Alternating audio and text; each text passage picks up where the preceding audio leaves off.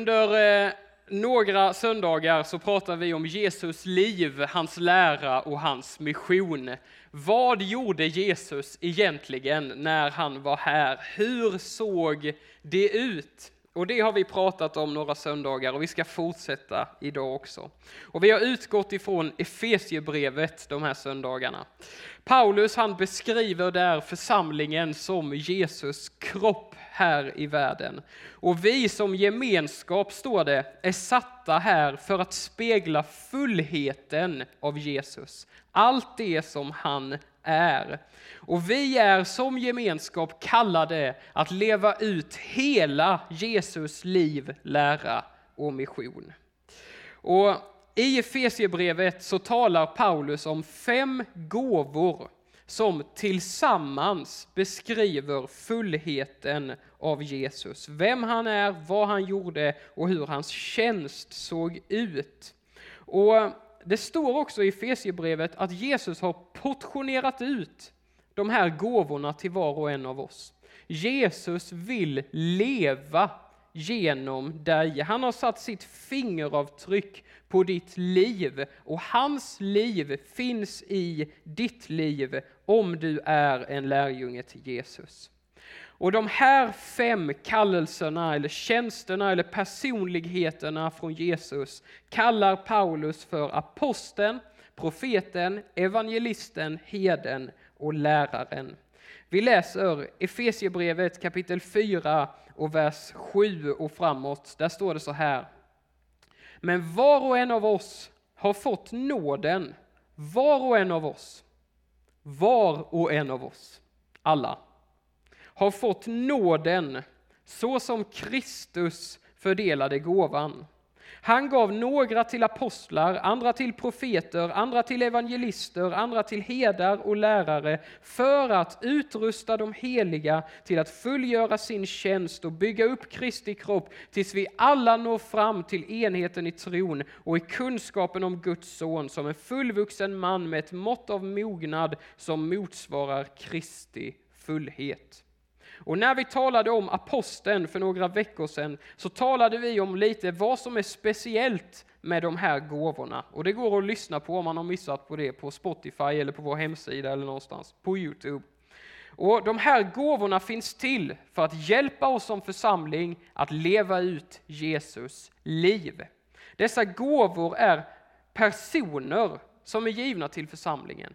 Aposteln, profeten, evangelisten, heden och läraren. Och vi brukar säga att eh, eh, det finns evangelister ibland oss, eller profeter ibland oss. Och kanske är det så att du inte riktigt identifierar dig med någon av de här gåvorna. Kanske är det så att du inte kan säga, jag har svårt att säga vad jag är, men eh, kanske är det så att du inte kan säga liksom att ja, men jag är en evangelist, eller jag är en profet, eller en herde eller en lärare.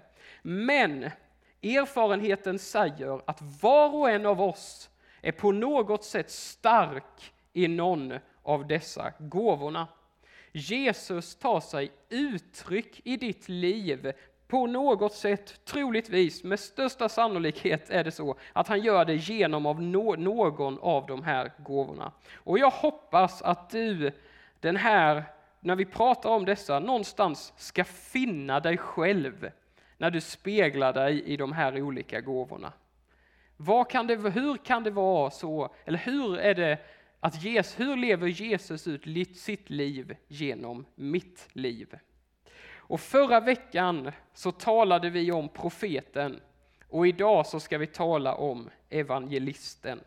Innan jag börjar så vill jag bara be en bön tillsammans med er. Fader i himmelen, tack för att du är här. Du vet precis hur vår vecka har varit. Du vet Jesus vad vi kommer med till den här samlingen, vår gudstjänst, Herre. Och Jesus, jag ber för var och en av oss. Tack för att vi tillsammans får uppleva din närvaro, Herre. Jesus, och jag ber öppna ditt ord för oss. Jag ber Jesus att du skulle visa dig själv för oss idag, Herre. Heligande, jag ber att du skulle måla Jesus för oss. Kom Herre, vi älskar dig, vi vill överlåta oss till dig och vi vill möta dig idag. I Jesu namn. Amen. Amen. Vi ska tala om evangelisten och evangelistens gåva den här stunden. Och evangelist kommer från grekiskans evangelion som betyder goda nyheter eller glatt budskap.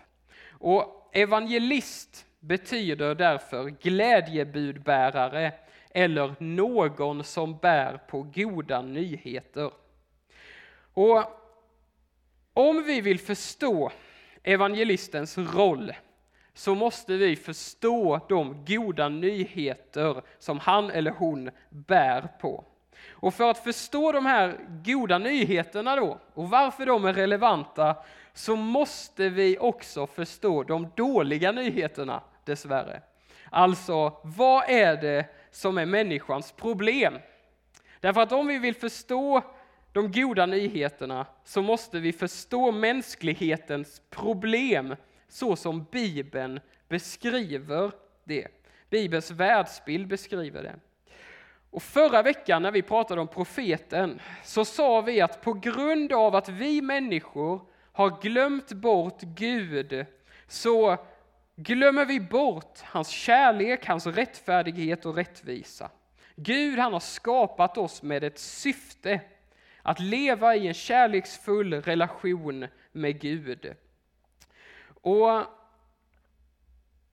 vi är kallade att genom den här relationen genomsyra hela skapelsen med Guds godhet, med hans kärlek och med hans rättfärdighet. Och vi är kallade att förvalta vår skapelse väl.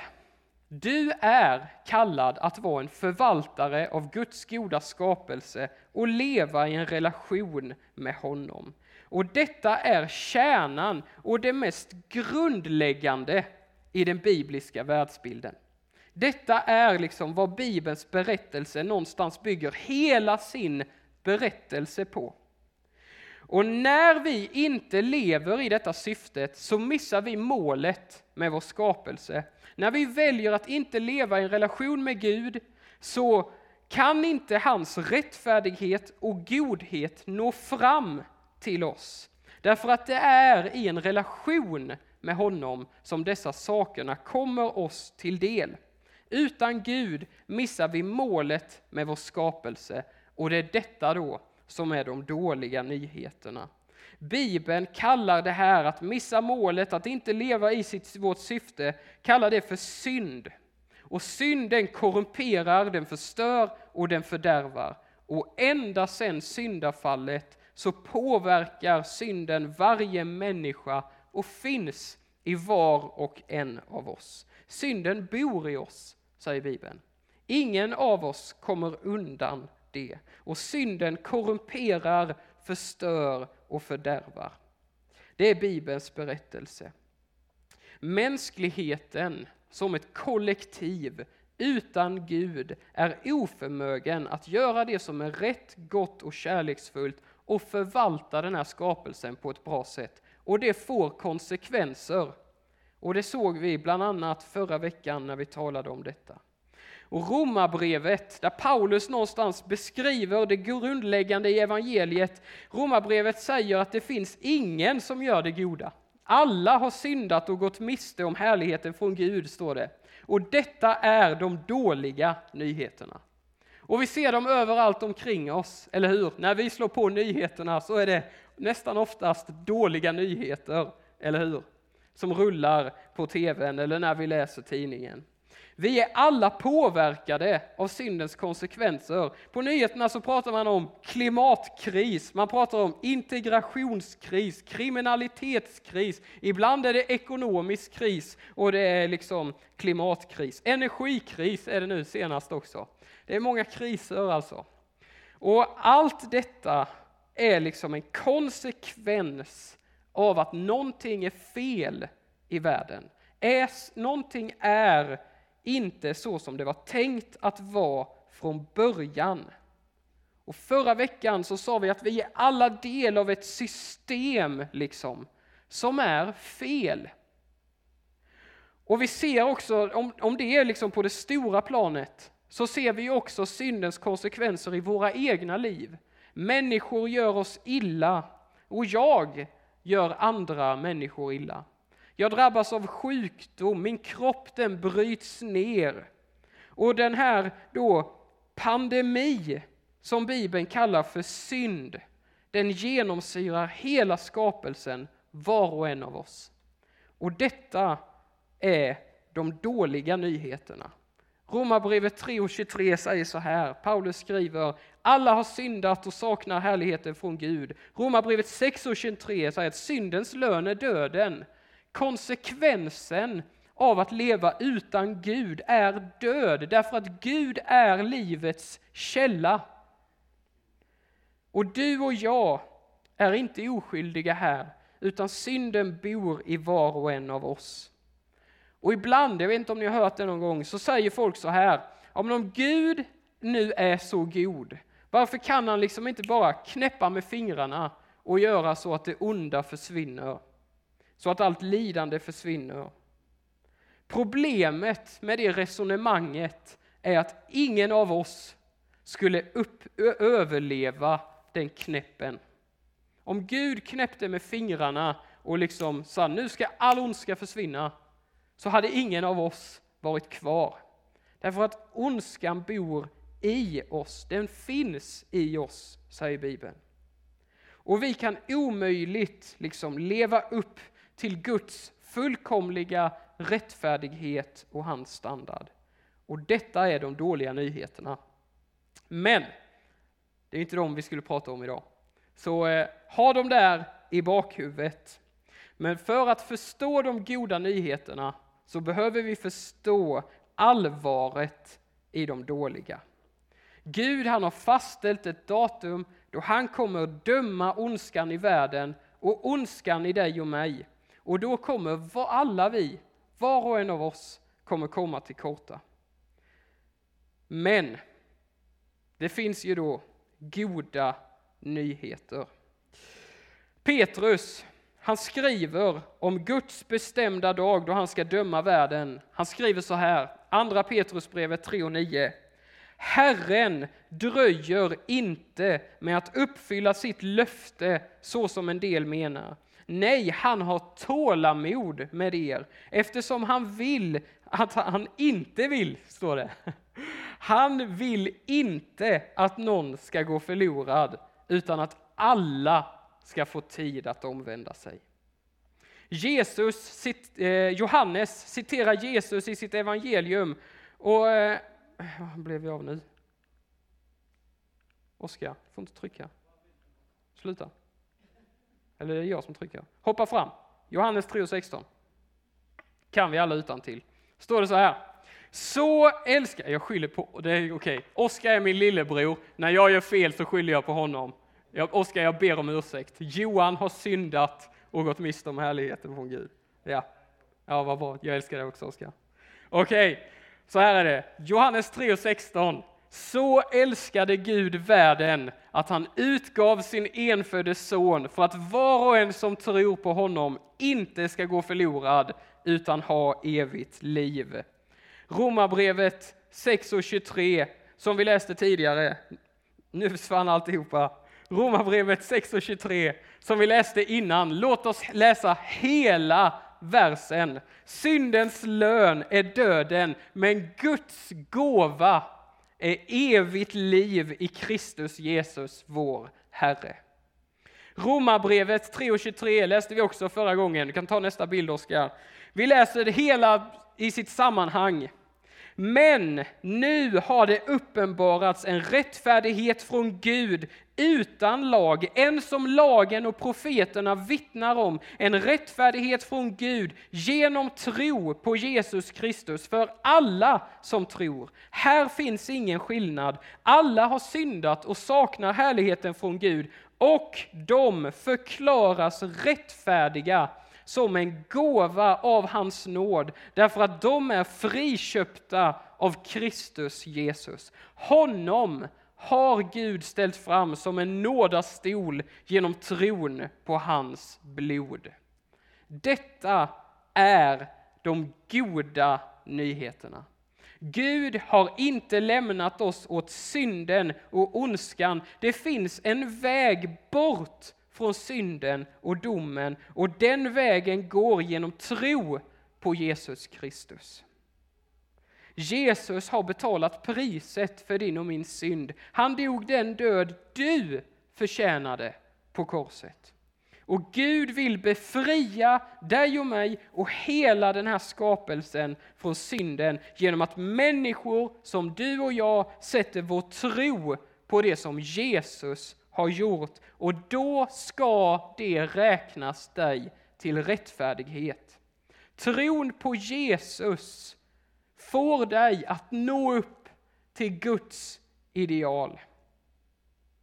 Du blir rättfärdig i hans ögon. Och Markus, evangelisten, han beskriver, i början, han beskriver början på Jesus tjänst så här. Markus kapitel 1 och 14. Jesus kom till Galileen. Han förkunnade Guds goda nyheter. Han sa tiden är inne, Guds rike är nära. Omvänd er och tro på evangeliet. Var Jesus en evangelist? Ja, det var han. Han inte bara var en evangelist, Jesus är evangeliet. Jesus är de goda nyheterna. Och han visar det genom att tala om Guds rike, den verklighet, den nya värld som ska komma när Gud en dag har dömt ondskan. Men Jesus han bara inte talade om Guds rike, utan han kom med Guds rike. Han visade att den värld som ska komma, den har redan nu kommit oss nära. Och Jesus han visar det i sitt liv och i sin tjänst genom att förlåta synder, bota sjuka, umgås med dem som ingen annan vill umgås med. Han kallades för syndares vän. Jesus var och är goda nyheter för var och en av oss. Oavsett vart han gick fram så liksom flödade livet ut från honom. Det var kul att umgås med Jesus. Han var en evangelist. Och Bibeln säger att var och en som sätter sitt tro till honom blir en del av detta Guds rike som Jesus kommer. Den blir, människan blir född på nytt, blir en ny skapelse och i samma Jesu anda så är församlingen kallade att vara evangeliserande. Vi är ett folk som bär på goda nyheter. Det är kul att hänga med oss. Eller? Ja, ska ni säga då. Vi önskar det i alla fall. Vi har en ambition av att det ska vara det. Därför att vi är kallade att liksom ha Jesus i vår mitt och göra världen lite enklare för de som idag har det svårt, tufft och jobbigt. Därför att vi bär på goda nyheter. Vi är kallade att bekämpa ondskan och syndens konsekvenser, för i vår mitt bor han som en gång för alla har besegrat dem och tagit itu med ondskan. Och därför går vi till dem som ingen annan går till. Därför går vi över gatan och sträcker oss ut mot dem som ingen annan vill umgås med. Därför ber vi för sjuka, därför tar vi hand om de socialt utsatta. Därför bjuder vi på fest, därför att mitt i mörkret och i denna tid av alla dessa kriser så finns det hopp. Därför att Jesus lever och han är goda nyheter för vår värld. Jesus, han har vunnit. Han har segrat, han sitter på tronen. En ny värld är på väg och du och jag får bli en del av den. och också proklamera i ord men också i handlingar att kolla här, Guds rike är nära. Låt mig få visa Jesus för dig. Församlingen är en evangeliserande gemenskap när den är som bäst genomsyrad av Guds goda nyheter, en glädjefylld plats där människor erfar Guds kärlek och godhet på många olika sätt. Och om församlingen som kollektiv, liksom, vi som gemenskap är kallade att vara evangeliserande, så är du och jag som individer kallade att bära goda nyheter ut till vår omgivning. Och du kanske då inte är en evangelist, men du är kallad av Gud att vara ett vittne och leva ut hans goda nyheter i din vardag. Och kanske är det så då att du är stark i evangelistgåvan. Var och en av oss bär på Jesus, eller hur? Vi som har satt vår tro och vårt hopp till Jesus bär hans närvaro med oss oavsett vart vi går någonstans. Så på ett sätt så är vi alla evangelister därför att Jesus går med dig. Men några av oss har fått liksom en speciell gåva att vara stark i evangelistens liksom person, eller att vara en evangelist. Du kan ta nästa bild, Oskar. Evangelistens gåva till församlingen ser ut, kan se ut så här. En evangelist brinner för de som ännu inte har hört evangeliet, att de ska få höra eh, evangeliet. Evangelisten kommunicerar evangeliet tydligt och förståeligt. Och evangelisten skapar en inbjudande kultur och miljö i församlingen och i gemenskapen. Evangelisten ser till så att församlingen är kulturellt relevant. Och evangelisten värdesätter individen, en människa i taget. Varje person är viktig för Gud. Och evangelisten ofta demonstrerar Guds rikes verklighet på ett sätt som Jesus gjorde det, ofta genom tecken och under. Evangelisten är beredd att lämna de 99 för att söka det hundrade fåret. Evangelisten är ofta social, smittar av sig, liksom, har en personlighet som smittar av sig och är inte rädd för nya människor och tar kontakt med nya människor. Och Jesus, han var en evangelist. Församlingen är kallad att vara en evangeliserande gemenskap. Du och jag är kallade att vara goda nyheter för vår omgivning. Var och en av oss bär på detta evighetshopp, Jesus Kristus. Och kanske är du en evangelist.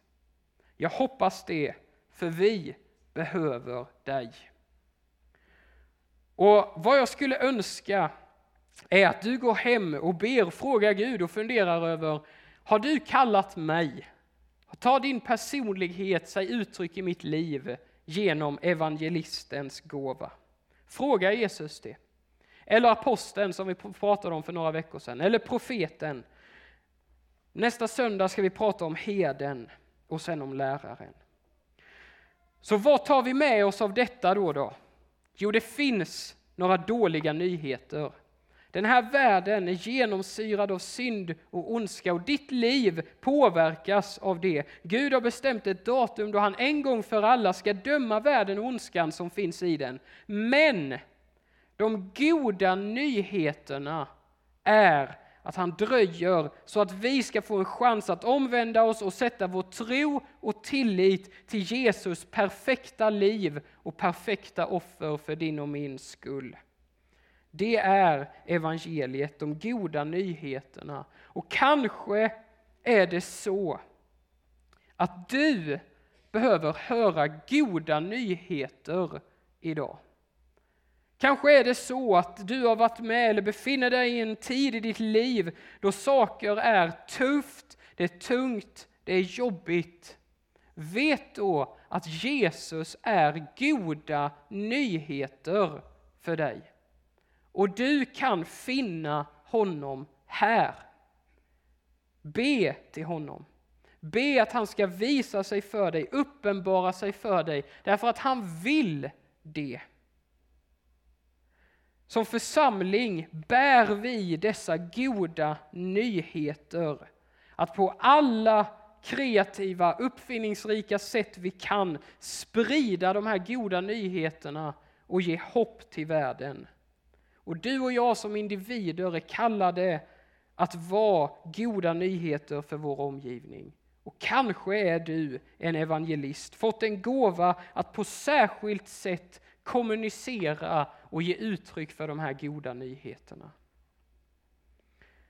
Hörrni, vi ska be och vi kan väl stå upp tillsammans.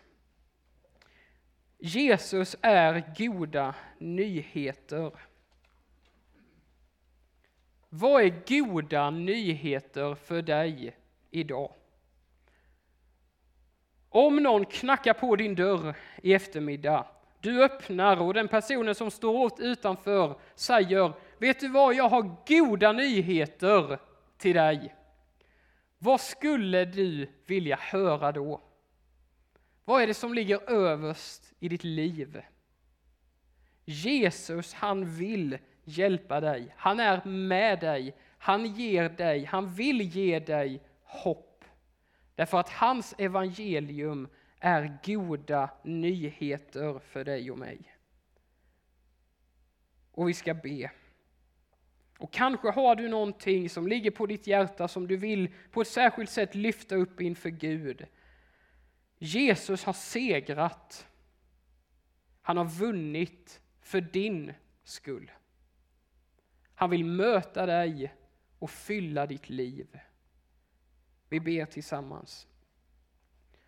Herre, tack Gud för din omsorg, din nåd och din barmhärtighet.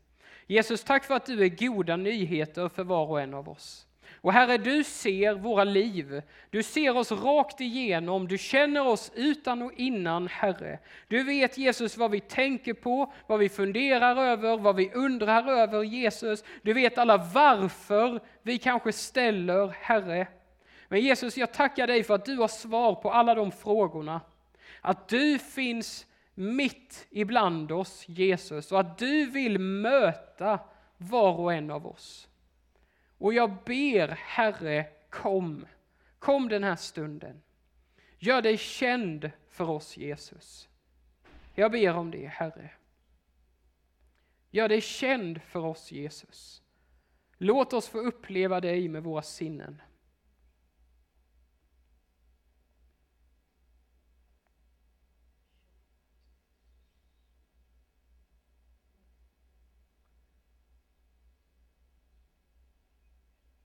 Jesus, jag ber för den person som på ett särskilt sätt behöver höra goda nyheter idag.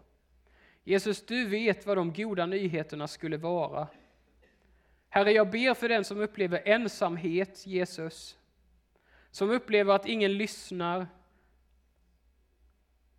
Som upplever att ingen finns där när det behövs. Herre, tack för att du går till den personen just nu. Att du omsluter den på alla sidor, Herre. Och Jesus visar att den personen är i din hand, Herre.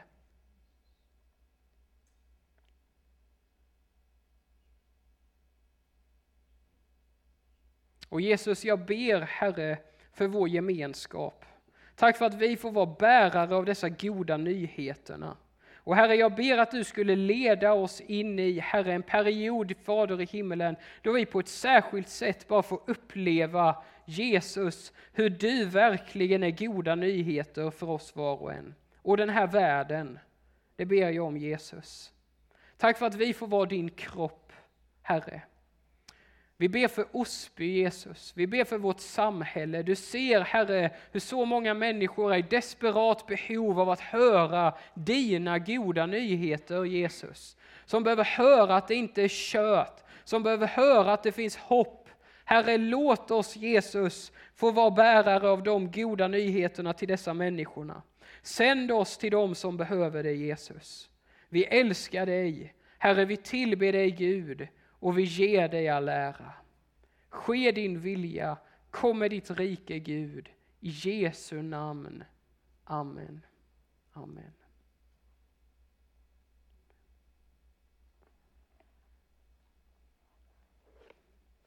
Varsågod och sitt.